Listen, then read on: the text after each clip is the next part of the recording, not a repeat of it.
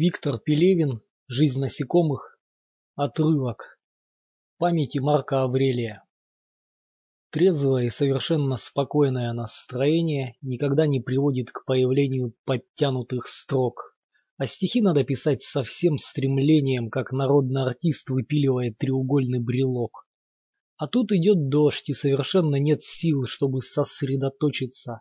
Лежишь себе, лежишь на спине, и не глядя ясно, что в соседнем доме окна желты, и недвижный кто-то людей считает в тишине.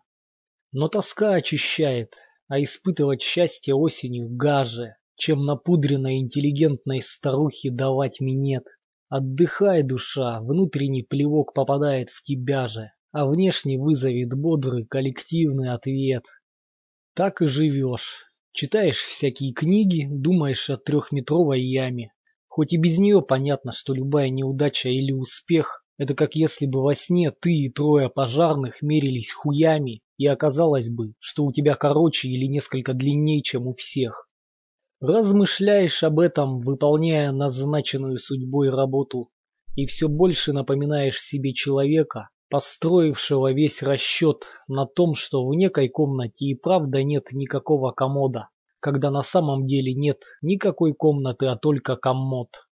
Бывает еще, проснешься ночью, где-нибудь в пол второго, и долго-долго глядишь в окно на свет так называемой луны, хотя давно уже знаешь, что этот мир галлюцинация наркомана Петрова, являющегося в свою очередь галлюцинацией какого-то пьяного старшины. Хорошо еще, что с сумасшедшими возникают трения, и они гоняются за тобой с гвоздями и бритвами в руках. Убегаешь то от одного, то от другого, то от третьего, и не успеваешь почувствовать ни свое одиночество, ни страх. Вообще хорошо бы куда-нибудь спрятаться и дождаться лета, и вести себя как можно тише, а то ведь не оберешься бед, если в КГБ поймут, что ты круг ослепительно яркого света, кроме которого во Вселенной ничего никогда не было и нет.